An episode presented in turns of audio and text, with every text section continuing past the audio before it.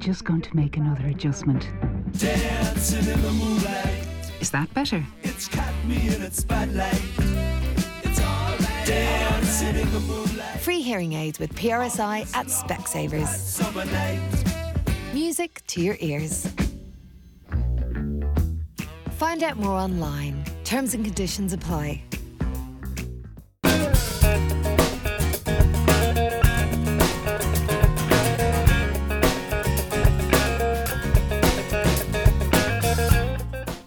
Hello, I'm Connor Faulkner, and this is Driving Life.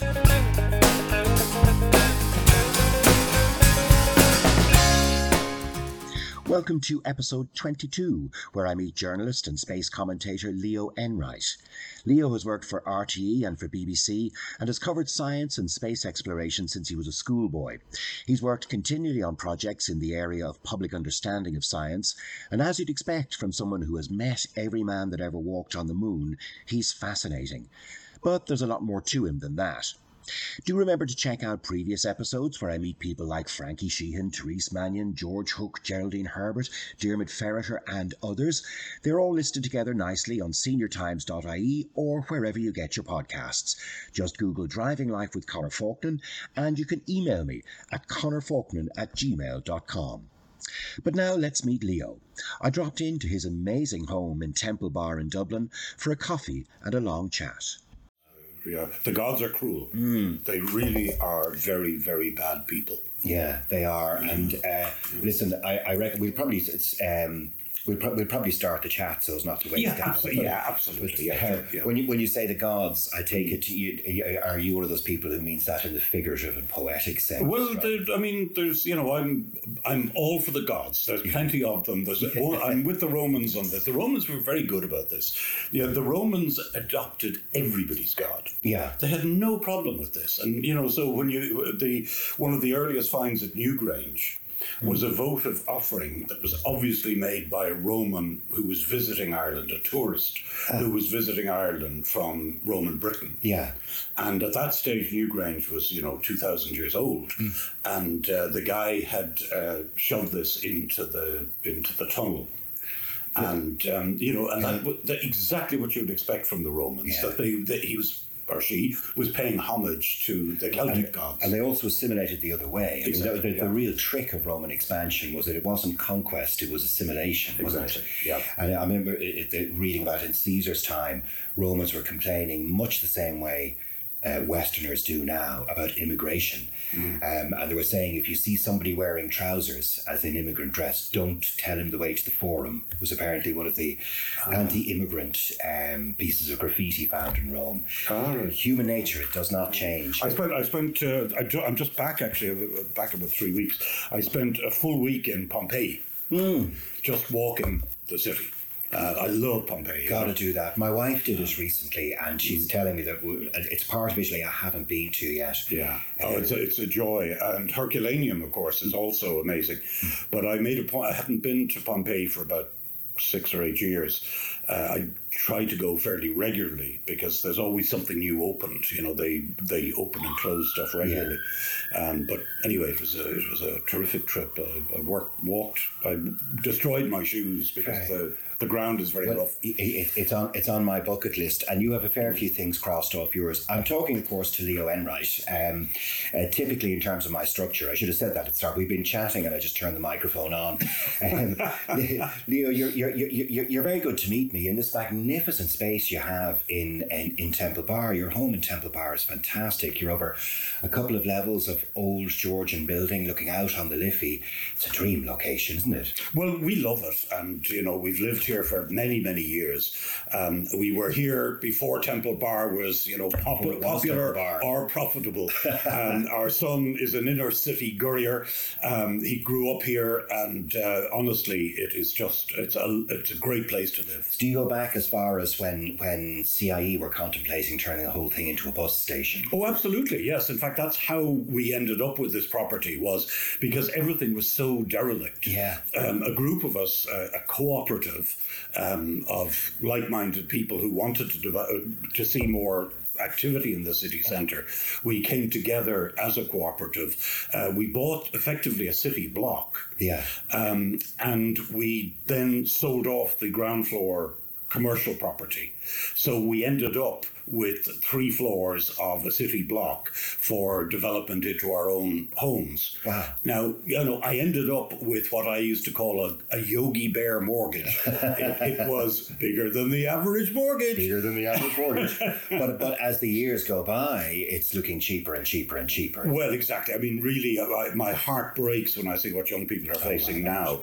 Um, you know, uh, in my day, uh, you know, uh, you know, a Yogi Bear mortgage was was sustainable. Uh, you know, for a, a young man um, with a decent job. And I was very lucky to have a good job. Um, but uh, nowadays, it really breaks my heart to see how difficult it is for young people to get onto the property ladder, even if they were to get together like we did. I mean, that was the trick then. Yeah. It might be a way of doing it again if somebody was listening who was looking for ideas. I mean, one possible way of doing this is to come together As a as a cooperative, as a collective. And it worked extremely well for us. It was the lawyers made a lot of money. because um, we had to divide up things in weird ways. It wouldn't I be unusual. The, the, the deeds and the conveyancing. Exactly, the flying leases and all this sort of stuff, which you wouldn't, you know, I think now is common enough, Mm. but at the time was so unique that we had to pay gazillions to the lawyers to Yeah, get we'll just right. add it on top of the Yogi Bear pile and get to the bottom of it eventually.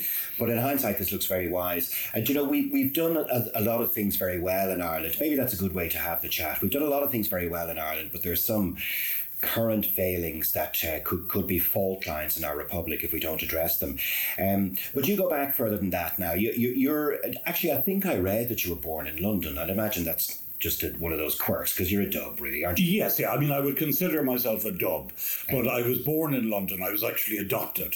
Oh. Uh, so I was the, uh, the I was adopted by Irish parents, having uh, been born to an Irish mother in London. Okay. So that's how I uh, ended up in London. Was just simply in those days. That's where girls went. For one of those Irish girls in Yes, trouble. yeah, no, it's uh, it, it, you know that sad journey, you know, was going on up to very recently. So you know, I'm very aware of that. Um, It's still a part of the debate now in, in terms of people's right to trace, etc. There's new legislation happening now, I think. That's right, exactly. Yes, yeah, it came in the mailbox just uh, yesterday. There's a general post out now for people, and there are a huge number of people like me um, who were adopted at that time. It was the, the very common practice. Yeah. Um, less so, obviously, as the years went by, but nowadays. Um, That was the 50s, of course. the, yeah. the 1950s, exactly. Yeah, that was a tough time here in Ireland. So uh, there were economic pressures as well as the obvious social pressures on young women. In that decade, half a million Irish people emigrated, um, and the population was only 3 million um, at the end of the decade. So it, it, it was turgid times. You, you were lucky, though. You wound up in uh, what I'm guessing is a good home with a loving family. Oh yes, absolutely. I mean, I, I couldn't have been luckier. My brother, I also adopted, and myself. We, you know, we were very, very close. Uh, we had wonderful parents and a wonderful life. So no, I mean, I certainly have nothing to complain about. Well, good for you. And and you from an early time, you were a science nerd, weren't you? Like you, you were the schoolboy looking at rockets and reading moon books, all that sort of stuff. Yeah, I, I kind of had two parallel uh, obsessions uh, when I was in school. One was archaeology. Um, we lived in Howth, uh, or Sutton, uh, in fact, and, uh, but I used to spend a lot of time in Howth digging, something you could not do now, and Yeah. I really do not recommend it. Nobody should go out digging or, or, uh, or uh, metal detecting or any of that stuff. We need to preserve our heritage. But in those days, things were looser, and I, we, I used to drag my friends off to excavate at Corr Castle, which is up a Corr Bridge and uh, on the way to Howth. Yeah. Um, What were you hoping to find? we were uh, for uh, small artifacts, not treasure, but Yeah. uh, small artifacts, and we used to measure things. And you know, it was I really enjoyed it, and I've always retained that love Okay. of uh, archaeology. But then at the same time, and in parallel, the Moon pro- program had just begun. Yeah. And um, my fascination with that, I think, dates back to two things uh, in the same month. Um, one was the release of on Cinerama, the, the wraparound cinema of it at the time, the release of 2001: A Space Odyssey. Yes. Um, which, uh, if anyone, there's still one or two Cineramas in Britain, none here, sadly. But if you can uh, get to a real Cinerama uh, and see 2001: A Space Odyssey, you'll understand how it changed my perspective. the, the opening 15 minute sequence with the balletic space stations and the, Exactly. to begin with the apes and Yes. uh, the bone being thrown into the air. Ma- magical, magical piece. The. Earthrise over the Moon uh, in Cinerama as a wraparound experience is just amazing. And what is interesting about it is that the film was released here at exactly the same time that Apollo 8 was was was going around the moon, the first mission Yeah. to orbit the moon. The Americans launched it at very short notice. It was originally not intended that that mission would go to the moon, but the Americans were terrified that the Russians would beat them. Yeah, and, and of course, as well documented, the space race was kind of the sharp point of the of the Cold War, and in some ways, it was the healthiest type of competition. Um, but uh, you know, to summarize, the Russians spent about 10, 12 years being demonstrably ahead, and using that success to win hearts and minds and influence in the global culture war that was going on. The two main paradigms. So for the Americans, it was absolutely imperative that they catch, and and also I would I mean, I know you've written a history of the Apollo program, but I would think Kennedy's promise followed by Kennedy's assassination meant that it was a promise that the, the nation absolutely had to keep, wasn't it? Yes, that's a very good um, assessment of the, the real history of Apollo. Um, th- it wasn't as popular as people imagine. If you look at the actual um, public opinion polls of the day, uh, public support for the Apollo program was quite soft. Yeah. Um, this was, wasn't a uniting factor in America. And of course, at exactly the same time, outside the gates of Cape Canaveral, when the first uh, landing was being launched in July of 1969, the Poor People's March, Yeah. led by the great uh, Ralph Abernathy, uh, one of the uh, colleagues of Dr. Martin Luther yeah. King. Uh, Ralph Abernathy and his people, uh, Dr. King had been assassinated the year before. 68, of course, 68. And uh, Ralph Abernathy and his people were outside at Cape Canaveral. And they were there throughout the Apollo program. Each launch, there was a protest out at the gates Yeah. of Cape Canaveral. And I, in fact, I joined them on one occasion myself because they really had a very strong message that, you know, there were other priorities too. And they never said they shouldn't go to the moon. What they said is, you, you're able to spend this money. Yeah. And as you rightly say, they kind of were forced to after the Kennedy assassination. Yeah. Otherwise, they might have pulled out of it. Um, but they couldn't, you know, because of the honor that they had to give Yeah. to the uh, the martyr president. Um, but the uh, the Poor People's March was an important message to America. Do you know one thing about um, Abernathy's march, that incident, is is that um, there was there was an extreme culture of, of politeness and respect between the protesters and mission control. I mean, I think I'm right in saying that they they had access to mission control at one stage, or that the, you, certainly everybody was willing to talk to them and willing to listen. And I think even now you could have the same debate now, couldn't you? Because um, every time we invest in the pointy end of technology, it is hugely resource intensive. Um, and you know, on the one hand, that's how we're able to make vaccines. But on the other hand, tremendous amounts of money are being spent esoterically when we know there are immediate needs here. Uh, How do we square that circle even now? Yeah, I mean, uh, Connor, this comes up very, very regularly. I, I do a lot of broadcasting, for instance, on the BBC World Service. Yeah. And it's not uncommon uh, for the World Service to open the phone lines. And it's, it's always really interesting that, that uh, when they open the phone lines, calls come in from across the world. Yeah. And the, the, the, the abiding theme from the developing world is people asking, how can you, they, you justify uh, Yeah. all this money? And this has always troubled me because, you know, uh, any thinking person must have, must give this some regard. And on one occasion, I went to visit the imam uh, at the mosque beside the Jet Propulsion Laboratory in Pasadena, California. Now, the Jet Propulsion Laboratory is the center that sends missions to the planets. Okay, so they're they're mission control for the unmanned mission. Exactly for Yeah. the for the robotic missions, uh, most Mars, Venus, you know, Jupiter, that sort of thing. But the staff in the Jet Propulsion Laboratory, it's more like a university campus than a technology center, and so they're very liberal, shall we say? Okay. And they they they contribute greatly to the local community. But I asked the imam uh, what he would say to. Uh, people about the expenditure of money. Yeah. And uh, he laughed and he said, Leo, he said, if you look out this window, you see a freeway.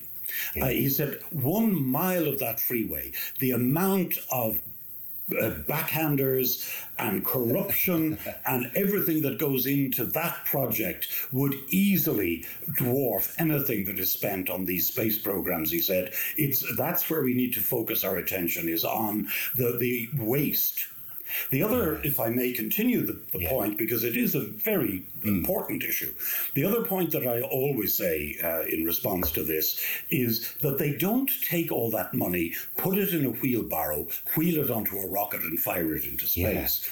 The money is spent here in Ireland. I mean, uh, there are a lot of jobs now directly linked I was to going to get to that because we are essentially a spacefaring nation in some ways. aren't we? Absolutely, yeah. Well, we've our own satellite due for launch. Probably not this year, but almost certainly next year. And um, you know, the, there are jobs for young people in space, both in the commercial aspects of it, in the law. There's a lot of space law now. There's a lot of space accounting. So you know, Yeah. space programs need accountants. Which- they need doctors. They need nurses. So there's money going everywhere, and there's jobs in it. And, and there are technological spin offs that are unforeseen. Sponsored by Expressway. With My Expressway, free travel pass holders can reserve their seats online at expressway.ie or at our ticket machines in stations. Think you're not smart enough to own a smartphone? Well, think again and think Doro. Doro phones are designed specially with the older person in mind. They're easy to use with louder sound and larger text. Plus, numerous state of the art features that don't compromise on performance or quality. To learn more about the full range of high tech Doro phones, visit doro.ie. Doro phones. Make friends with innovation. If you're enjoying this podcast, why not subscribe to Senior Times? Visit the website at seniortimes.ie and like us on Facebook. But you know, one of the things that might have broken the heart of that little boy, Leo, um, is if space becomes just another place. And if you're remembering Earthrise and the magnificent ballet of 2001, and now you tell me that we need accountants if we want to go to space, it, it's de-romanticized to some degree. Wha- One of the things I was going to ask about, and there's an awful lot we could go into because uh, because you go way back, Leo, but you actually were uh, not involved in Apollo per se, but you had been in mission control for. I know that you closely followed the the space shuttle through its entire career. Yeah. Were you in mission control for some of the launches for Oh yeah, from I've uh, I've been to hundreds of launches as an accredited journalist. as a journalist. Yeah, yeah, and uh, yeah, no, I mean I covered the Apollo program as a schoolboy. Uh, I was still in school. It's uh, this year actually is the 50th anniversary It is, of of course, yeah, Apollo yeah. 17, the last mission to the moon, and um, I was actually at Cape Canaveral for the launch, which I have to say was a religious experience.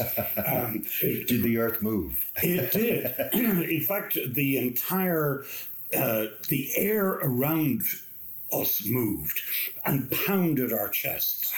So we could feel it coming up from the ground. The ground was shaking, but we could also the most the most striking thing about it for me was um, I always still to this day think of it as you know, if you break open an orange far enough, uh, there are tiny little um, droplets. Yeah. Uh, there are these little bits of orange juice if you really go deep down into the orange. And I imagined that that was what was hitting me, were these tiny little bits of orange, just uh, the way the shock waves from the rocket were punching you in the chest. It, it, amazing experience. Of course, this is this is a skyscraper.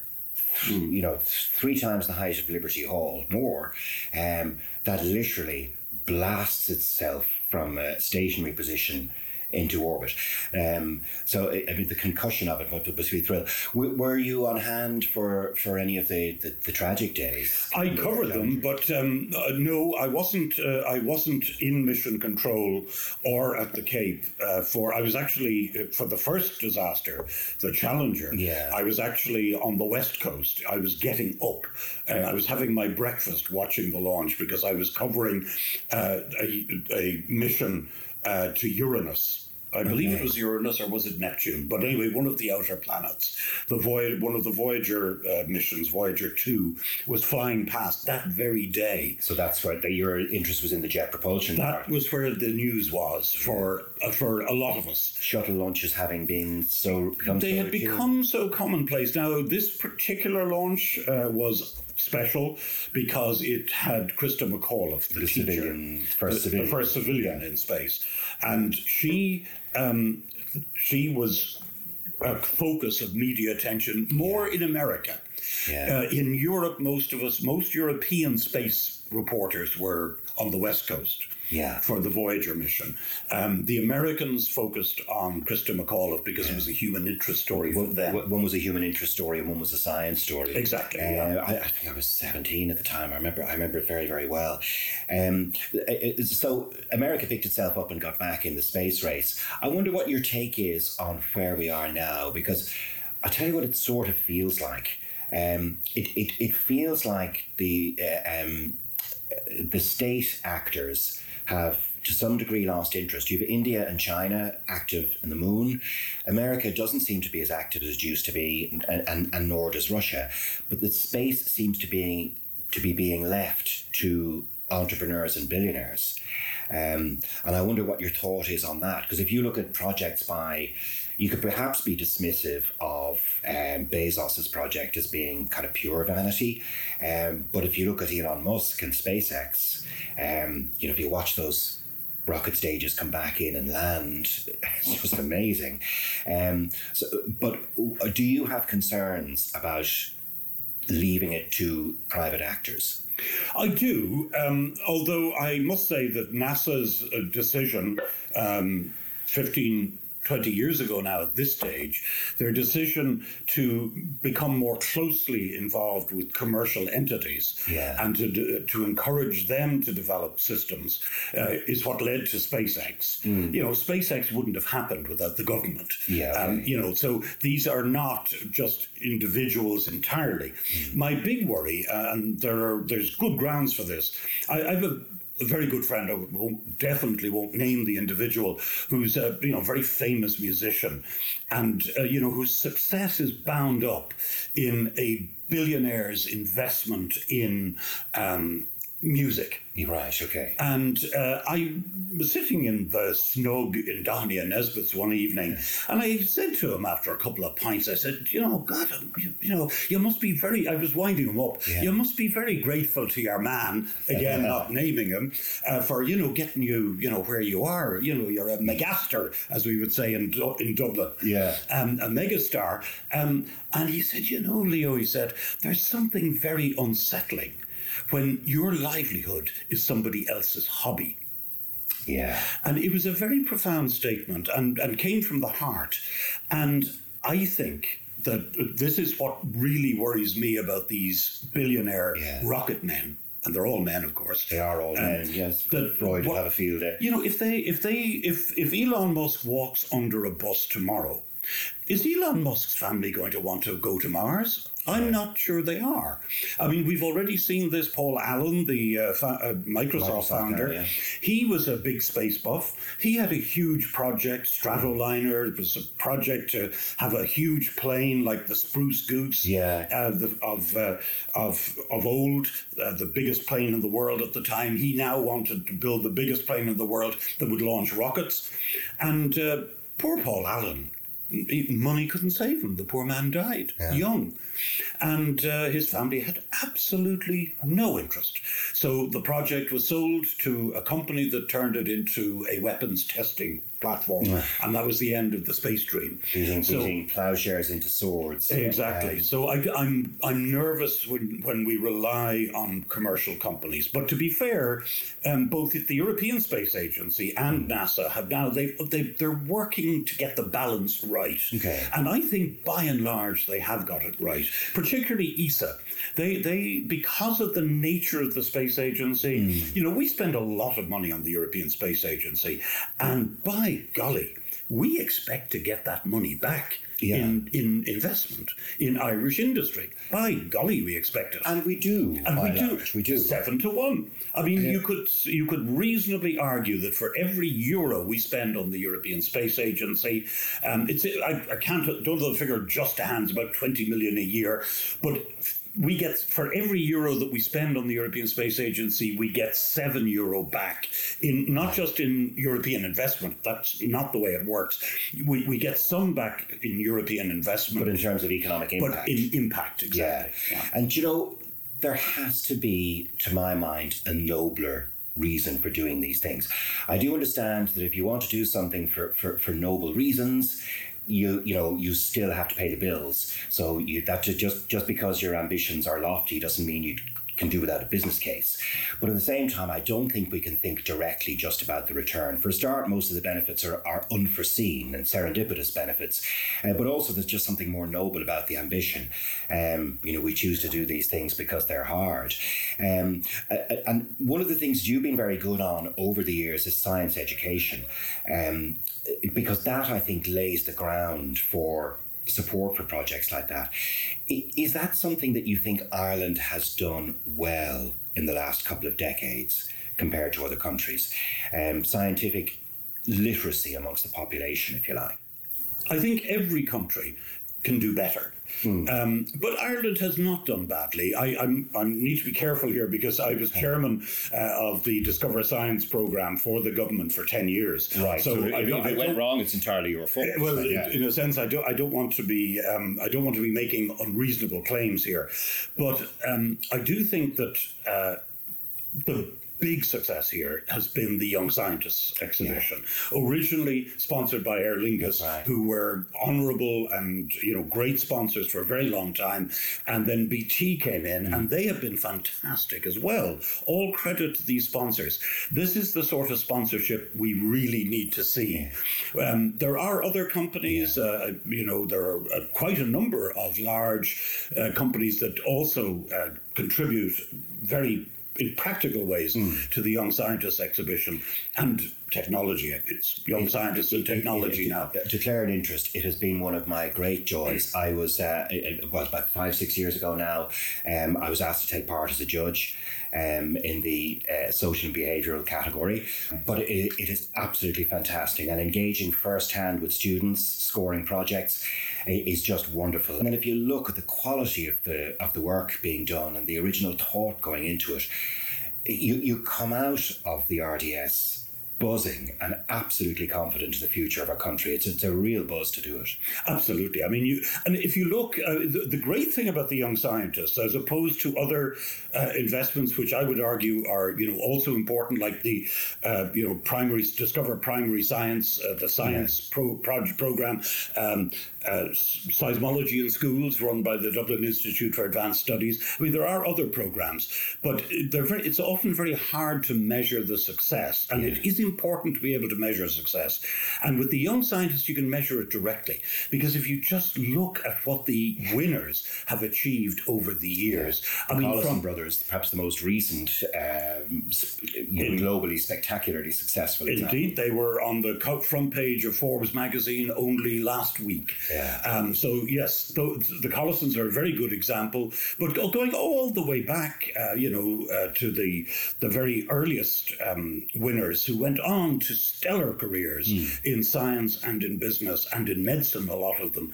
Um, it's just we can see just by looking at the list how successful that has been and there are you know for every winner who was successful you know there are at least there are hundreds of other entrants who went on to great things it, it seeds the culture in my, in my view as well, uh, and, and and it- we just wind up with a better informed population. I read uh, now I may be misattributing this, Leo, so apologies, but I think I read you saying that one of the reasons, in your view, for the high vaccine take up in Ireland is that we have a broadly speaking a scientifically literate population. Is that something you've said? Yes, that, that is str- my strong view. Uh, Okay. I, the, the way I've, I've phrased it in the past uh, is that I think, you know, a science education is itself a vaccine against stupidity. Yeah, and if and you know, and if if, if you think science is expensive, the cost of stupidity is incalculable. Exactly. Um, now, other countries, it's very easy to get a bit judgmental. Um, you know, there's 350 million Americans. Um, you know, clear, clearly uh, that you've got all sorts there. But looking from afar, it does seem as if there's a bit of a descent into scientific illiteracy, um, and and from that comes consequences. Obviously, recently poor vaccine take up, but deeper consequences than that. Do, do, you worry about that globally, and do you worry about that here? Yes, I mean, I worry. I don't worry about it so much here because I, I do think there's there has been for a couple of decades now a genuine appreciation um, among the political parties uh, about the importance of science both for our economy and for our education system and and for the wider for the, the good of wider society.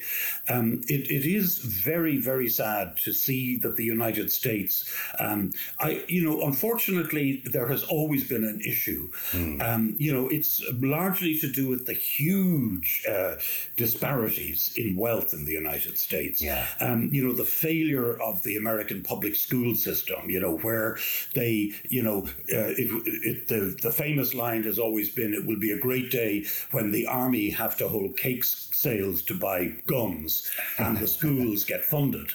Um, and you know, America is a very, very long way away from that situation. At the moment, all the school the schools are holding the cake sales to to educate their children, and you know that's simply as long as that persists. Uh, there is a, America is always on, a, you know, balanced on a knife edge. Well, if you are um, an American, let's say you're you're, you're a white American um, living in the Rust Belt and you're uh, 30, 35 years of age, y- y- you've got some young kids. Your father and grandfather worked in steel mills honorably, were able to live life with a degree of self respect and dignity, provide for their families, provide for their kids. You have no such opportunity. And if you look at that dereliction in your economic landscape, you're going to kick against anybody. You're going to kick against anybody. Um, and, and, and you know, you, you I I would worry about long term about the effects of that. Yes, and, I mean, th- you can see this on a micro scale rather than a macro scale, even in a country like Ireland. Yeah. Um, you know, a, the, a very good example is the Irish Midlands and the dependence on Bord na Móna for jobs. Um, a lot of, for, for much of the 20th century, Bord na Móna kept the Midlands afloat. Yeah.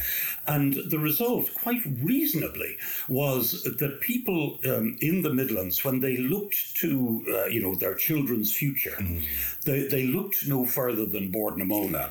And a good job, you know, as a technician, uh, you know, or a maintenance person or something like that in Bord na Móna. And as the Bordnamona thing uh, began to decline very rapidly and Yeah. for, for clear, for obvious reasons, it created real problems uh, for uh, the, for people living in the Midlands because it suddenly became necessary for their children to upskill. Yeah. And so the, we we we did uh, we have had a similar problem here. There has been a huge amount of time and effort under the surface. I mean, this is like ducks paddling. There's been a huge effort within government, uh, within the technological university sector, the the old Yeah. uh, col- uh, you know institutes. Of technology, Yes. those people have been working quietly and really hard for a decade now to address this specific issue. So, you know, there in every country there will be these, uh, you know, blips that need to be addressed. The, the rewards will come if the policies are correct. I mean, it, it, this is a bit trite, but a comparison between Waterford and Galway. In Waterford, they had Waterford Crystal as the iconic employer, and and when that failed or substantively failed, it was a blow to the entire city's self-esteem, um, and and you know it took quite a while to recover. I remember when the digital plant closed in Galway. To me, it felt like the it was the opposite reaction. Everybody involved became entrepreneurs. Um, and I, I wonder what it is that unleashes that because I think the long term, permanent, good quality employer is not something a community could ever turn down, but it becomes a bit of a drug over time, doesn't it? A dependency drug. You picked by far, by far, the best example in the history of Irish, uh, you know, uh, economic development. Um, the, the the DEC experience. Um, digital electric uh, company experience in Galway is exactly uh, what we talk about when we talk about you know uh, upskilling our, our people. I had several very good friends who lost their jobs uh, with digital, and I remember one of them came to Dublin and he couch surfed. Uh, in in my flat uh, for He a made, while. it, he made it to Temple Bar. he was couch surfing in style. He was well. He, I guess he was, but um, he's now a vice president of Microsoft, with homes in Switzerland, Italy, uh, Nevada, California, and London, and a yacht. Wow. So, I hope, you he- I hope he found time to buy you a pint. We've had a few good laughs about the about the way things turned out, Yeah. but that is true of so many people that worked at Dell, at DEC rather, um, at Digital. They they they got on up off their knees and started to knock on doors and started to build their own businesses, and it was a great And- success. And they did it in a, in a culture that fostered that. Um, I tell you, a, a- a couple of things occur to me while I'm chatting to you. One is a little bit of a hobby horse of my own. I love that popular science is popular these days. Um, so, you know, on the 57 documentary channels that we have, uh, you will, oh, background of the Apollo mission. Oh, that is interesting. Oh, there you go. Oh, I didn't know Buzz Aldrin actually did that. Um, but seamlessly interspersed into it with no distinction made. And the next program will have some crap about aliens. Uh, you know, it, it, were aliens trying to communicate with Armstrong? Uh, answer: No. But but it's presented side by side along with the authentic science. And I also sometimes wonder. I remember back in the day when we worried about um, nudity on television. They put this little warning triangle in the corner. And uh, you know, as teenagers, we thought this was hilarious. It told you, yeah, you know, you might be you might be seeing a boob in the next little while. But I, I just wonder. I, I worry about putting this pseudoscientific nonsense seamlessly in the schedule alongside the actual science and drawing no distinction between the two. Yes, I mean, this is a, this is a problem uh, that has existed, uh, you know, for a very very long time. I mean, the, the Victorians had the same problem. Oh, seances were all the rage. And all that Yeah, stuff. yeah. So you know, the, and uh, you know, new, uh, you know, print new, newsprint never refused newspaper never refused ink. Yeah. Um, so that really, you know, it is up to editors and to the people that control these media. Um, the problem with mass television of the sort that you're describing is that it's a very competitive market. Uh, people are looking for eyeballs. Yeah. And of course, you know, it's these outrageous claims. Um, you know, they, they think that if they just add a question mark, Yeah, that somehow you're, yeah. you know that that's that that's sufficient.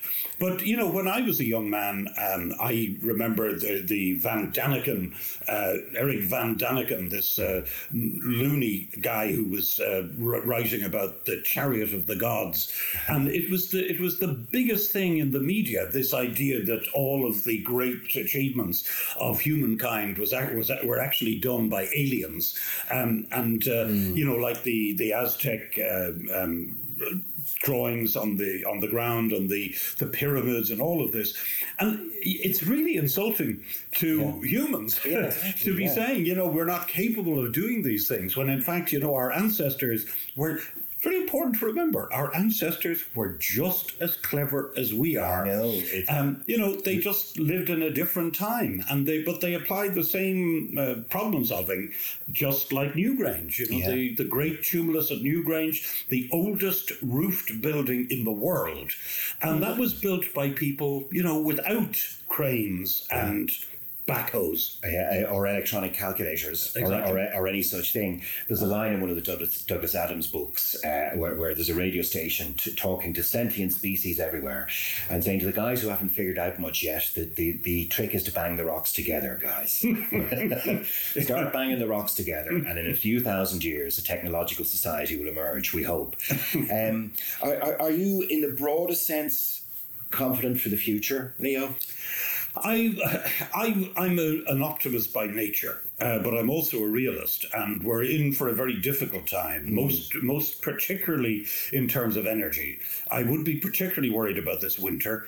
Uh, I'll be honest, and there's no point in you know sugarcoating it. Yeah. Um, I know that the powers that be are, are deeply alarmed uh, by the, the prospects of you know a, a harsh winter, Yeah. and uh, it's at times like this that uh, we need a country pulling together. Um, we are lucky.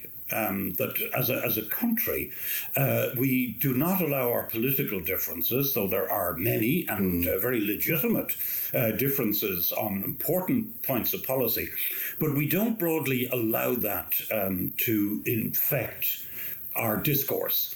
Um, And we are lucky in that regard because uh, there are not that many countries that that have that uh, moderation in in the public uh, space. And we, we have high profile examples of, of, of, of why you do need to manage public discourse or it can slide horribly wrong on you. Uh, the two nations in the world who we know best, um, our brothers and our cousins on one side and the other, um, are, are both currently cautionary tales as to what happens when the populists, um, you know, when populist chants are, are allowed to rule. Yeah, no, I think I mean I'm broadly optimistic for this country, Yeah. but uh, we cannot be insulated from the harsh realities of the world at the moment, and uh, so for that reason we need to be uh, harshly realistic in our thinking about how we're going to proceed, Yeah. and we have to. Most importantly, I think we really do have to foster this sense of community, the meitheal. Yeah, the meitheal. The meitheal is really what's so important Yeah. here, you know. And you do actually feel that off the scientific community. And, and, you know, the, the modern scientific method integral to it is the free sharing of data and the free sharing of ideas. And actually, even through the Cold War and the space race, you know, while lots and lots and lots was confidential, you know, scientific integrity remained. And, you know, insofar as it could be, data was shared. And I think it's honestly true that Apollo's success was celebrated by, by Russians who understood uh, what the challenge had been. So maybe there are grounds for optimism. I, hopefully, we'll get through the current uh, war and energy crisis and whatever it is. You know, we, we can't get through four or five years without having a global crisis of some sort anyway. So maybe it's just another global crisis and we'll come out of it. Um, so for the, for the remainder of the 21st century and into the 22nd, what are the things that excite you now? We have a new toy in space, the James Webb Telescope. Starting to ponder the data of that there now, and um, uh, what are the next ones that excite you? Are the more sophisticated Mars rovers, or back to the moon, or the unmanned exploration further out? What, what are the things that excite you? The thing that excites me most, I, I go to a lot of conferences. In fact, I'm now going to more conferences than I used to because I can actually attend them from here in my living room, um, which is just amazing. Conferences that I wouldn't have had Yeah. the time or the inclination to travel halfway around the world to attend, I can now attend. And what really excites me is the young people. The young researchers here in Ireland, um, in college, and already in industry and in uh, the universities who are doing really the most amazing stuff. Yeah. So it's a it's a combo. What makes me most uh, optimistic about the future here in Ireland, but also more generally, is to see the young people succeeding. And to see, uh, you know, like the county managers, uh, Yeah. you know, uh, the the GAA managers, um, leaning forward, like the the bainisteoir, leaning forward and reaching towards these young people.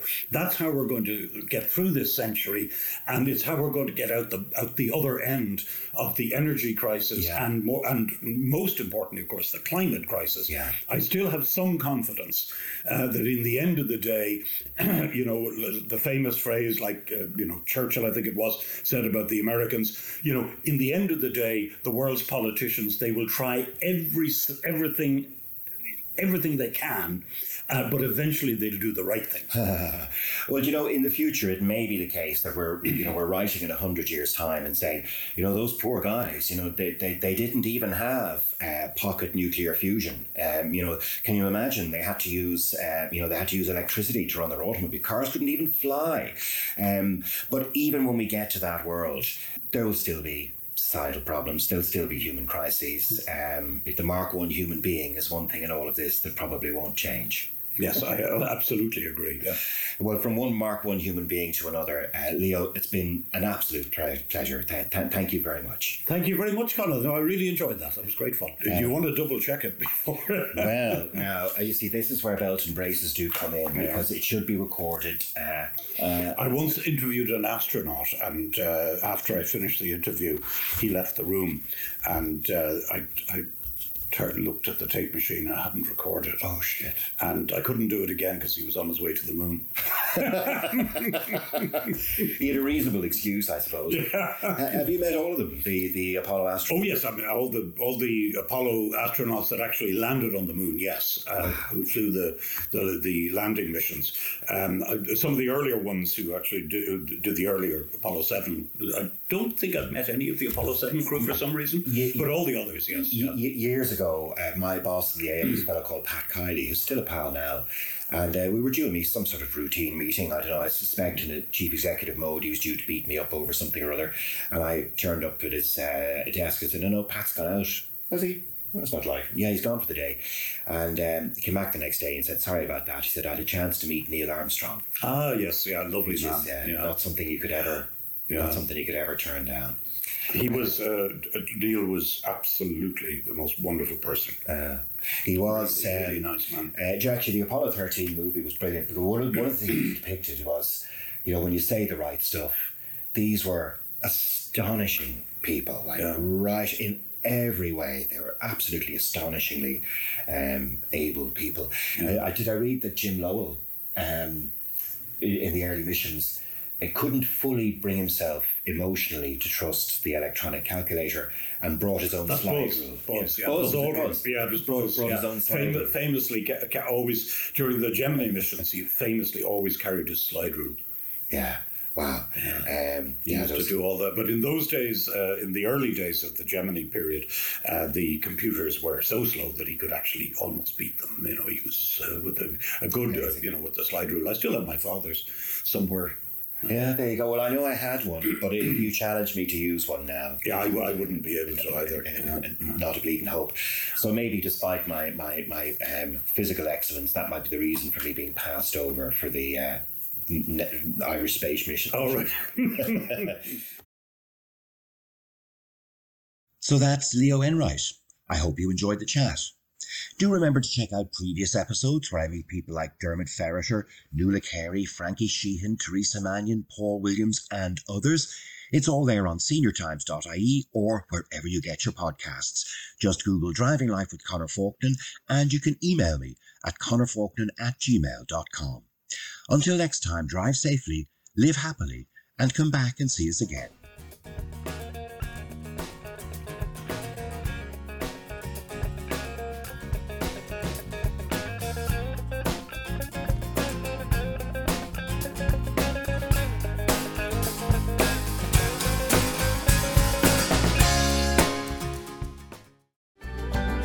Sponsored by Expressway.